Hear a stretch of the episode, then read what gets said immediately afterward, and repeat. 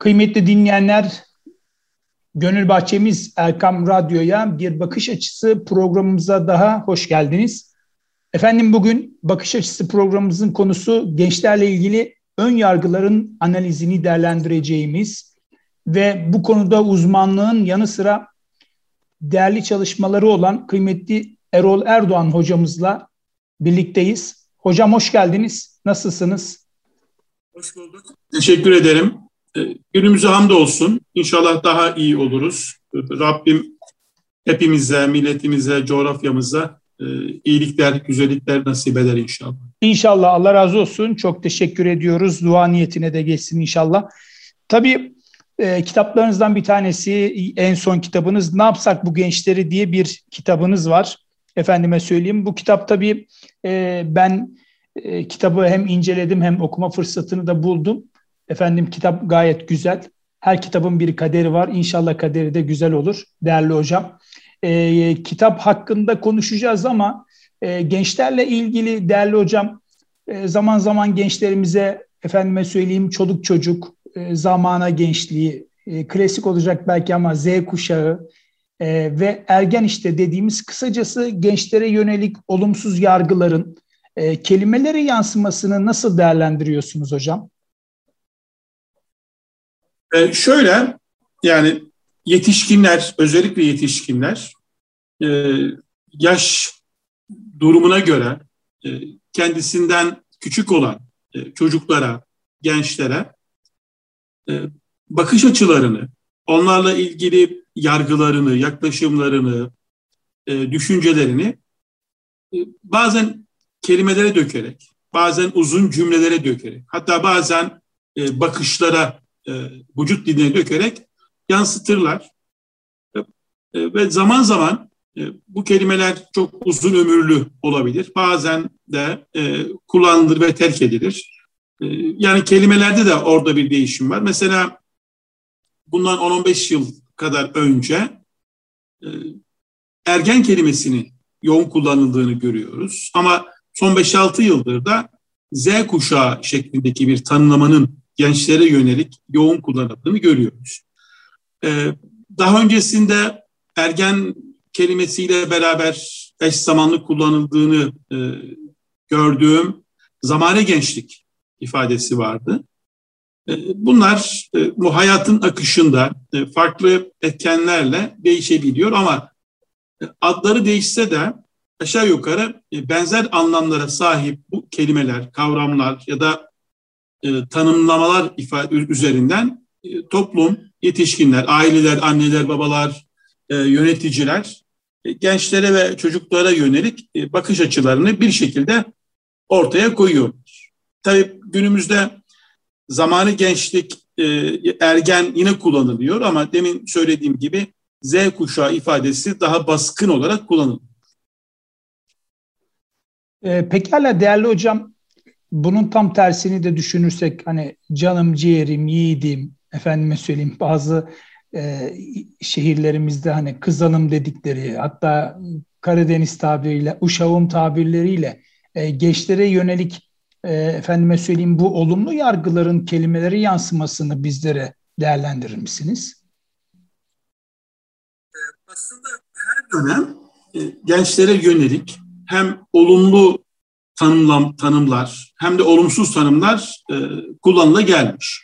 Sizin de söylediğiniz gibi benim e, kitapta da yer aldığı şekliyle e, bunların sayıları çok.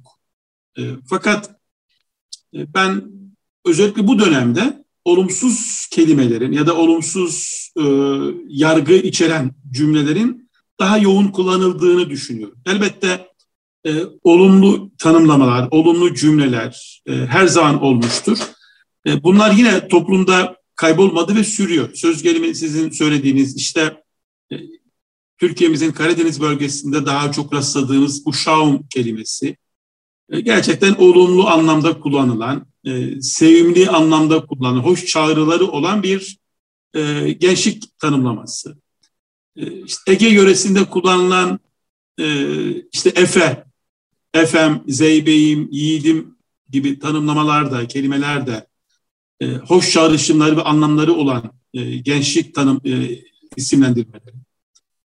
E, hem Trakya bölgemizde olan hem e, Kürtçenin konuşulduğu Doğu ve Güneydoğu'da e, olan rastladığımız civan kelimesi, civanın kelimesi. E, bunlar da güzel kelimeler. Tabii gençlere yönelik her dönem güzel anlamını koruyan, geçerliliğini koruyan e, delikanlı kelimesi ya da genç kelimesi de e, bu gençlere yönelik olumlu çağrışımlar içeren kelimeler arasında yer alıyor. Elbette bunların sayıları daha çok. Özellikle e, yerel anlamda da kullanılan kelimeler var. Fakat e, demin söyledim bu dönem biraz azaldı. E, neden azaldı?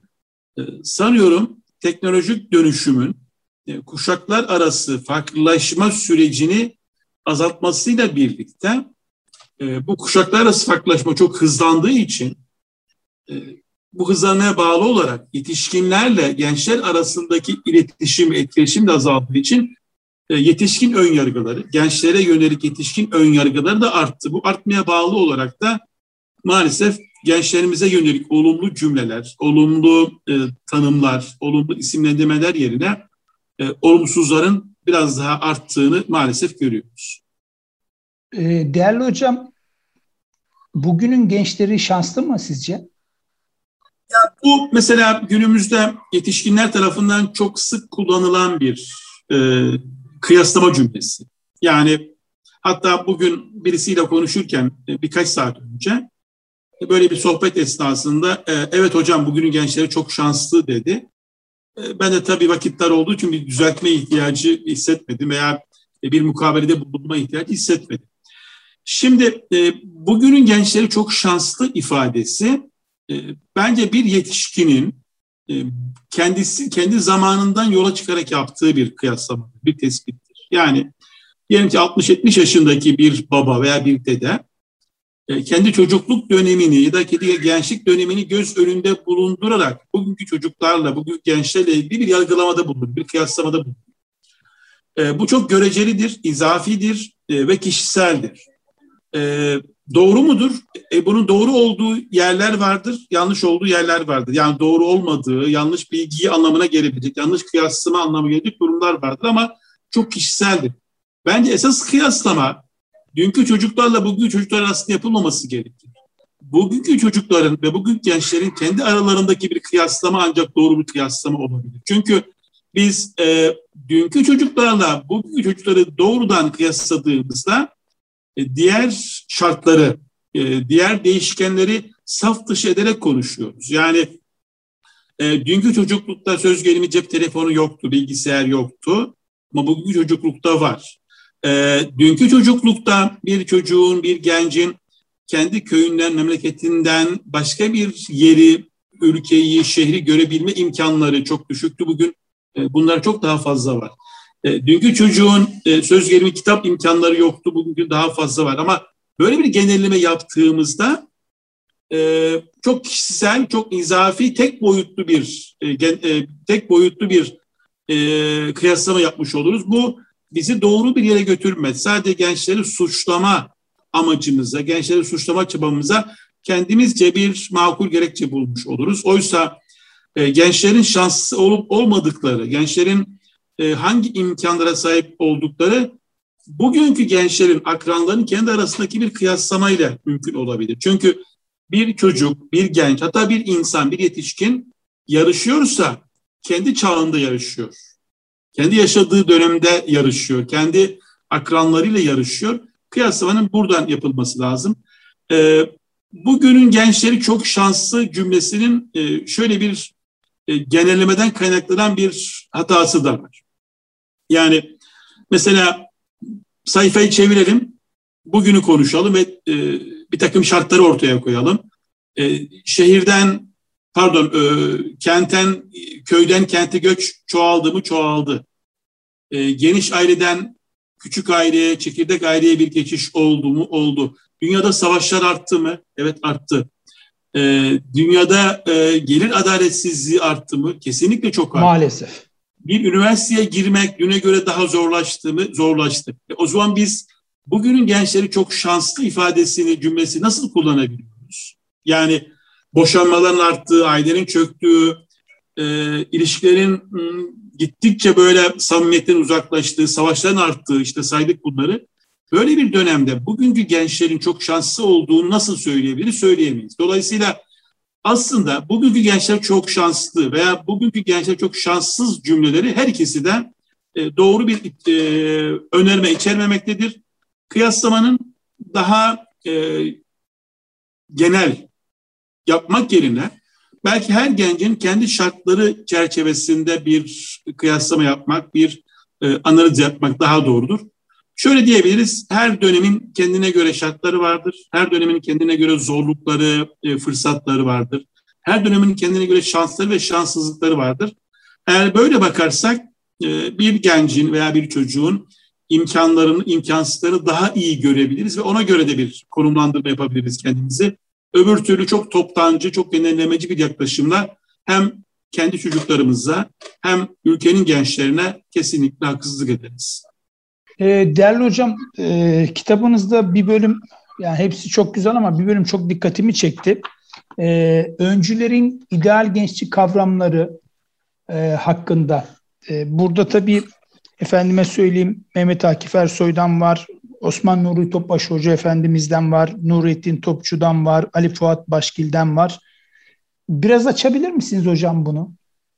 Evet kitapta e, öncülerin, toplum öncülerinin e, gençlik kavramsallaştırmaları, e, gençliği idealize ettiği kelimede ve kavramlar üzerine bir bölüm var. Ve bu bölümde e, sizin de söylediğiniz gibi Mehmet Akif Ersoy'un Asım'ın Nesli, e, Tevfik Fikret'in Haluk'u, Atatürk'ün e, Atatürk gençliği, Türk gençliği, Necip Fazıl Kısaküre'nin Büyük Doğu gençliği, Sezai Karakoç'un Diriliş Nesli e, gibi e, işte bunlara Alparslan Türkiye İşçi, Necmettin Erbakan, Muhsin Yazıcıoğlu, Ali Fuat Başkeli, sizin söylediğiniz gibi Osman Nuri Topbaşı, Nurettin Topçu'yu ve diğer isimleri ekleyebiliriz. Bunların gençlik yaklaşımlarını ve daha özelde de bu yaklaşımlarını ortaya koyarken, gençliği idealize ederken nasıl bir kavram kullanıyorlar, nasıl bir kavramsallaştırma yapıyorlar bunlara değin.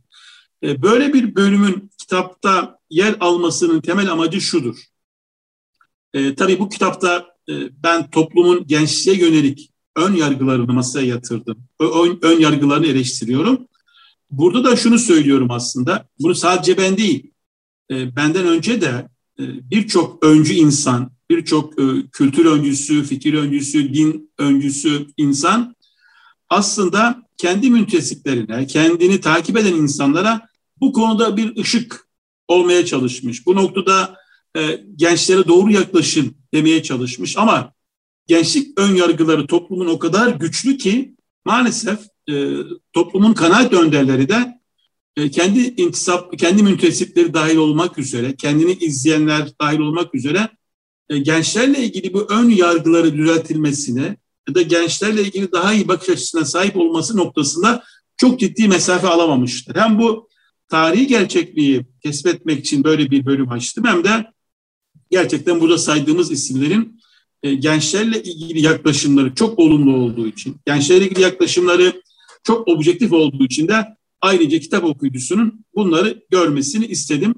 E, kesinlikle e, kıymetli hocam bizim öncülerimiz, yani siyasi öncülerimiz, e, kültür, fikir öncülerimiz e, çok çaba göstermişler. Gençlerin doğru anlaşılması, e, gençlerin e, toplum tarafından doğru anlaşılması için çok çaba göstermişler ama geldiğimiz noktada da maalesef hala toplumun gençlerle ilgili ön yargılarının çok güçlü olduğunu maalesef görebiliyoruz. Evet, tabii manevi liderlerimiz de var. Bahsettiğiniz gibi diğer öncü liderlerimiz de var. Aslında burada değerli hocam e, toplum bu liderleri anlama noktasında sıkıntıyı yaşadığı yer acaba okumamaları mı, araştırmamaları mı yoksa kendilerine hitap etmediklerini mi düşünürler? Bir sosyolog olarak hocam nasıl değerlendirirsiniz? Ee, sanıyorum burada şöyle bir sorun var. Ee, yani sosyolojinin açtığı pencereden bir yorum yapmak isterim sizin de sorduğunuz çerçevede. Elbette hocam. Ee, bu tip e, ideolojik gruplar, dini ve kültürel gruplar e, bir süre sonra kült gruplara dönüşüyor. Yani kült grubunu şöyle tarif edebiliriz. E, bir kapalı grup var. Kendini tanımlamış bazı kelimeler, isimlendirmeler hatta renkler üzerinden kendilerini tanımlamışlar. Ve başlarında bir veya birkaç tane öncü lider var veya bazen bu tek bir kişi olabiliyor. Ee, bir süre e, o üstteki kişinin bu siyasi bir lider, kültürel bir öncü, siyasi, e, dini bir e, şahsiyet de olabilir. Bir süre onların gerçekten söylediklerini anlamaya çalışıyorlar. Ama zaman geçtikçe bu anlama süreci yavaş yavaş terk ediliyor ve bir taraftarlık oluşuyor, bir grupçuluk oluşuyor. Ee, bir ım, tutunma, bir aidiyet oluşmaya başlıyor ve bu tutunma, aidiyet, e, taraftarlık, asabiyet oluştukça, güçlendikçe de aslında liderin söyledikleri, öncünün söyledikleri, o rehberin söyledikleri yavaş yavaş anlaşılmaktan daha öte onun şahsında veya grubun şahsında, grubun şahsiyetinde e, bir kimlik savaşı başlıyor. Bir kimlik e, örgüsü ortaya çıkıyor ve bir süre sonra aslında e, bu öndeki kişi, rehber ne söylerse söylesin artık onun sesi e, sadece bir tek ses olarak duyulmaya başlanıyor ve maalesef e, mesaj yerine ulaşamayabiliyor. E, onun için e, gruplarda, bu tür gruplarda, cemaatlerde, topluluklarda zaman zaman bu ayarı yapmak lazım. Yani bir taraftarlık psikolojisi oluşmuş ve artık mesajlar, nüanslar unutulmaya başlanmış. Eğer böyle bir durum oluşursa üstteki öncüler e, grubun bu anlamdaki ayarlarını gözden geçirmeliler ve bireyin kendisini değerli kılma ve sözün kendisini değerli hale getirme sürecini belki yeniden inşa etmeleri gerekir. İnşallah değerli hocam. E, gerçekten çok güzel şeyler söylüyorsunuz. Kısa bir ara verelim değerli hocam. Aradan sonra inşallah kaldığımız yerden devam edelim. Sevgili dinleyicilerimiz kısa bir aradan sonra programımızda kaldığımız yerden devam edeceğiz. Kıymetli dinleyenler, gençlerle ilgili ön yargıların analizine dair her şeyi konuştuğumuz Erol Erdoğan ile hocamızla devam ediyoruz bir bakış açısı programımızda. Değerli hocam, e, tabii kitabı konuşacağız. İlk programda bizim özel sorularımız vardı ama şu anda inşallah kitaba geçelim. Müsaadeniz olsa. E, kitap nasıl vücuda geldi? Hikayesi nedir? Bizimle paylaşır mısınız? Elbette önce e, kitabın kimlik kartını çok hızlıca vereyim okuyucularımız için. Tabii e, buyurun. E, kitabın adı kitabın adı e, Ne yapsak bu gençleri. E, bu Ne yapsak bu gençleri kitabın temel adı. Hemen o adın altında açıklayıcı bir e, spot tanım yer alıyor. O da gençlerle ilgili ön yargıların analizi. E, kitap İz Yayıncılık'tan çıktı. Mart ayının e, son haftasında çıktı ve e, birinci baskısı hemen hemen bir hafta içerisinde, on gün içerisinde bitti ve ikinci baskısı yapıldı. Şu anda kitabın ikinci baskısı satışta. Ma- maşallah hocam, maşallah. Çok teşekkür ediyorum. Sanıyorum yani bir ay, iki ay, iki ay içerisinde de belki sonraki baskı tekrar, sonraki baskı yapılabilir. Yayın evinin şu andaki öngörüsü bu. E, kıymetli hocam, e, kitap toplamda 208 sayfadan oluşuyor ve 3 bölüm. Birinci bölümde demin de konuştuğumuz gibi evet. e, gençlerle ilgili kelimeler yer alıyor bu birinci bölümde. Orada da önce olumsuz kelimeler, e, sonra olumlu kelimeler, sonra gençlerin kendi aralarında kullandığı e, seslenme kelimeleri, birbirlerine hitap ederken hangi kelimelere sesleniyordu o var. Demin konuştuğumuz öncülerin ideal gençlik kavramsallaştırmalarında kullandığı kelimeler var. Ee, Kur'an-ı Kerim'deki genç anlamında kullanılan feta kelimesine dair bir analiz var.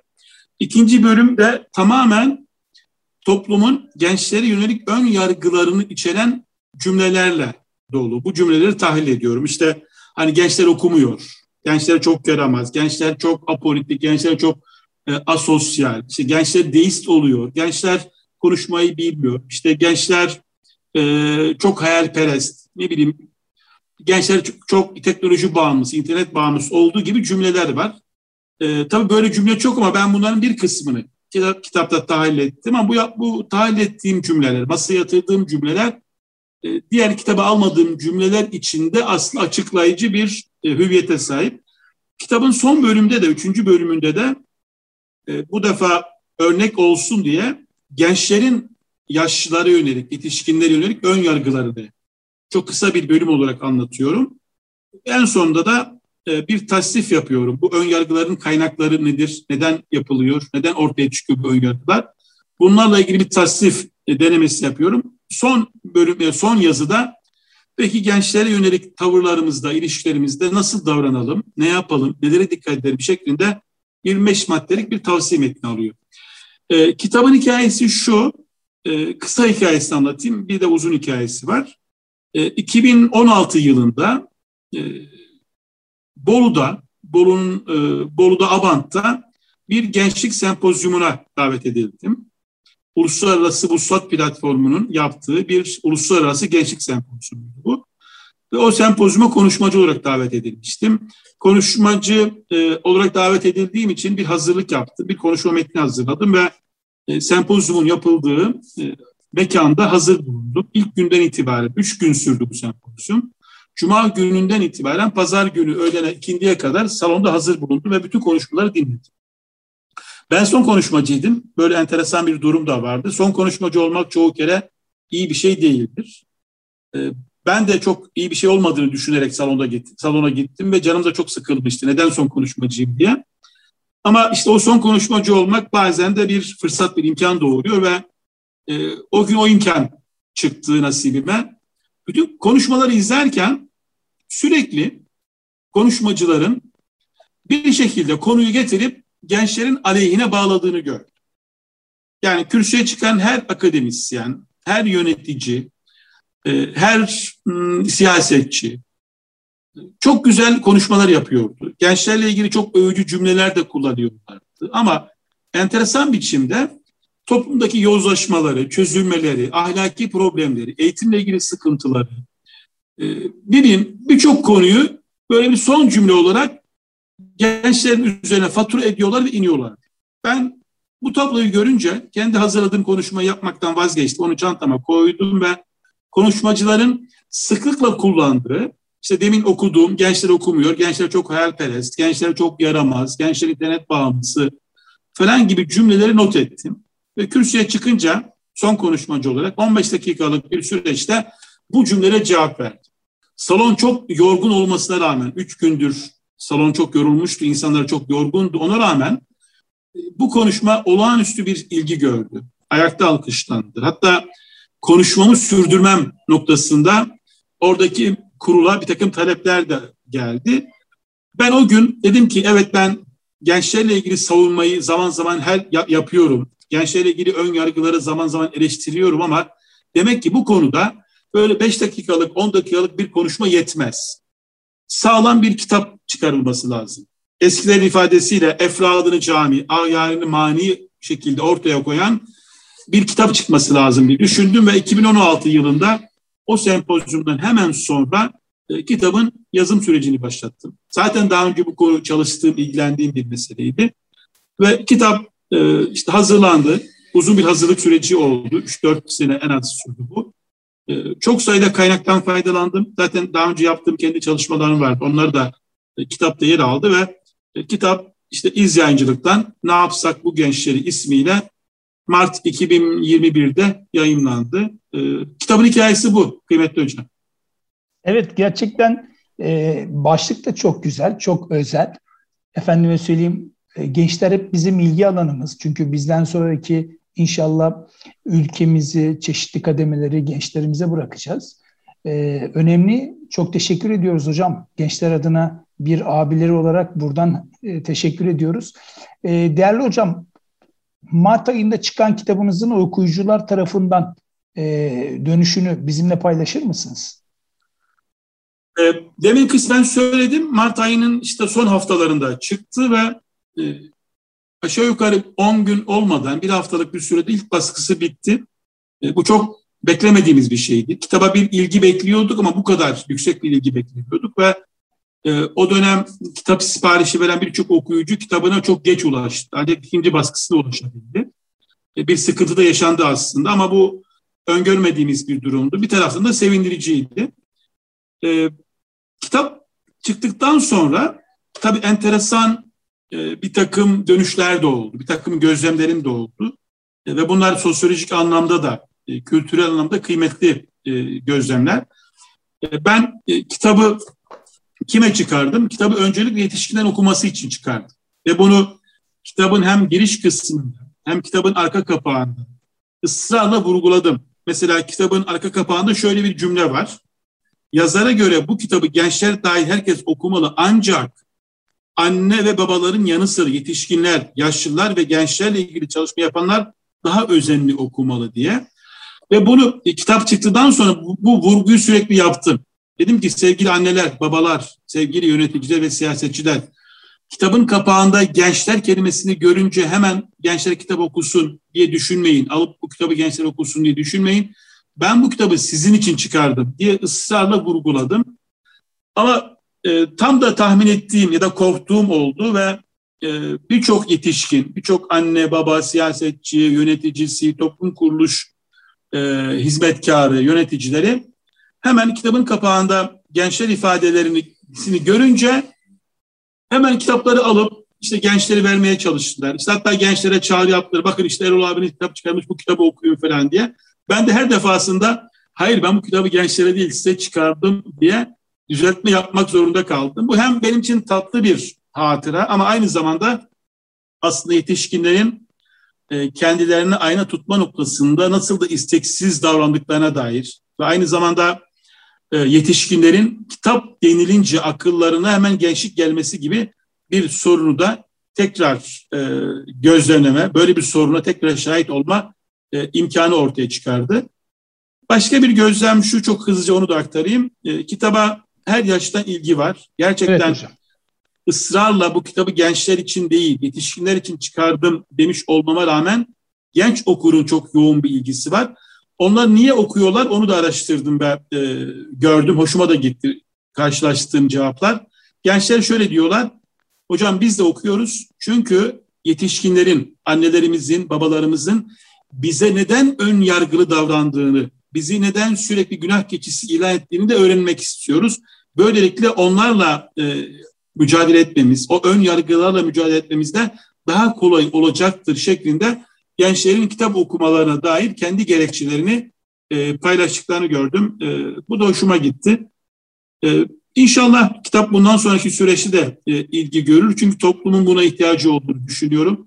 Tabii İnşallah. kitabın tanıtımından, kitabın tanıtımından okunmasından daha çok benim arzu ettiğim husus kitabın içindeki fikirlerin, eleştirilerin e, masa yatırılması ve toplumun bunu tartışması ve bu, bu tartışma üzerinden bir fark edişin ortaya çıkması. Bu fark edişin üzerinden de o aynaya bakış e, sayesinde bir iyileşmenin, gençlere bakışta, gençlerle iletişimde bir iyileşmenin sağlanması esas beklentim, arzum budur. Evet hocam çok teşekkür ediyoruz. Gerçekten Allah razı olsun. Önemli bir eser. Bu eseri de vücuda getirip bizlerle paylaştığınız için e, tekrar teşekkür ediyoruz. Hocam zaman zaman ülkemizde çeşitli araştırmalar yapmaktasınız bir sosyolog olarak. E, bu süreçte bizimle paylaşabileceğiniz, ilginç gördüğünüz bir araştırma var mı değerli hocam? Konumuz gençler olduğuna göre ben gençlerle ilgili yapılan araştırmalardan çok önemsediğim bir sonucu paylaşayım. Bu Buyurun hem hocam. benim çalıştığım e, araştırma kuruluşunlar, Getüs Araştırma'nın yaptığı gençlik araştırmaları hem de gençlerle ilgili yapılan diğer araştırmalarda gördüğüm çok önemli bir husustur. E, gençlere sorunlarını soruyoruz. Yetişkinlerden şikayetlerini soruyoruz. Ve o cevaplardan benim çıkardığım çok önemli bir sonuç şu. E, gençler kendilerinin yetişkinler tarafından farklı yöntemlerle yalnız bırakıldıklarını hissediyor. Yani gençler diyorlar ki biz yalnızız. Ee, kıymetli hocam aslında modern dönemde her insan yalnızdır ama en yalnız olan gençler gözüküyor. Çünkü diyorlar ki gençler büyüklerimiz bizi dinlemiyorlar, sürekli anlatıyorlar ve biz kendimizi anlatamadığımız için bir süre sonra yalnızlık hissetmeye başlıyoruz. Ee, gençler şey gençler diyor ki bizim bazı heveslerimiz, arzularımız, hedeflerimiz, ideallerimiz var ama yetişkinler bunlara değer vermek yerine kendi ideallerini bize dikte ediyorlar ve bir süre sonra biz bunlardan dolayı yalnızlık hissi yaşamaya başlıyoruz. Ve en son e, diyor ki gençler yetişkinlerimiz gerçekten bizi suçlamalarına rağmen bizden daha fazla internet bağımlısı ve televizyon bağımlısı oldular. Ve sürekli televizyonla meşgul oldukları için, sürekli haber seyrettikleri için, sürekli dizi seyrettikleri için, e, sürekli gündüz kuşağı ya da dedikodu programları seyrettikleri için ve sürekli ellerinde cep telefonuyla meşgul oldukları için e, bizleri ve bizlerin kardeşleri olan çocukları ihmal ediyorlar. Bu da bizi yalnızlığa itiyor. E, modern çağın yalnızları gençlerdir. Benim araştırmada gördüğüm en yakıcı sonuçlardan biri budur. Toplumun gençlerin yalnızlığını giderme noktasında farkında olmaları gerekir. Bu noktada bir e, rol almaları gerekir ama bu rol alma yani gençlerin yalnızlığını giderme noktasındaki yeni konumlanma da onları sıkacak, boğacak şekilde değil daha çok dinleme, kıymet verme, e, etkileşim sağlama üzerinden olması gerekir. Bu sebepten dolayı anladığımız kadarıyla sosyal medyayla, internette çok fazla aşırı neşirler. Çünkü ilgilenen yok. Değil mi değerli hocam? Ondan sonra dinleyen yok. Yani... Maalesef bu aslında e, genç gençlikten önce çocukluktan başlıyor. Bugün e, biliyorsunuz dijital dadı kavramı üzerinde e, konuşmalar yapılıyor ve evet. E, bir çocuk hatta bir bebek çok erken yaşlarda annesinin babasının eline tutuşturduğu akıllı telefon ya da bir e, dijital aletle eğitiliyor, e, onunla avutuluyor ve neredeyse anneler ve babalar ailelik rollerinin bir kısmını bu aletlere terk etmiş durumda. Ve aslında bir genç internet bağımlısı olduysa bunun e, önemli gerekçelerinden birisi biri doğrudan aileleri tarafından bebeklik ve çocukluk dönemlerinde buna mahkum edilmiş olmalarıdır. E, dediğiniz gibi aileler çocuklarıyla yeterince ilgilenmediği için, onlarla birlikte sohbet etmediği için, birlikte oyun oynamadığı için, birlikte iyi vakit geçirmediği için e, çocuğumuz, gencimiz o e, ortaya çıkan boşluğu başka bir faktör üzerinden doldurmaya gayret gösteriyor. Şunu unutmayalım, çocuğumuzun, gencimizin hayatında oluşturduğumuz her boşluğu başka bir unsur doldurur. Bu bazen başka bir ideolojik gruptur, bazen bir terör örgütüdür, bazen bir yeraltı organizasyonudur, bazen dijital bir kahramandır, bazen e, başka kötü alışkanlıklar olabilir. Yanılmıyorsam bir televizyon programında şunu söylemiştiniz. Çizgi filmin kimse çocuk onundur demiştiniz. Yanılıyor muyum? Evet doğru. Ee, yani o cümlenin iki versiyonu kullandım. Çizgi evet. film kiminse çocuk onundur, oyun kiminse çocuk onundur diye.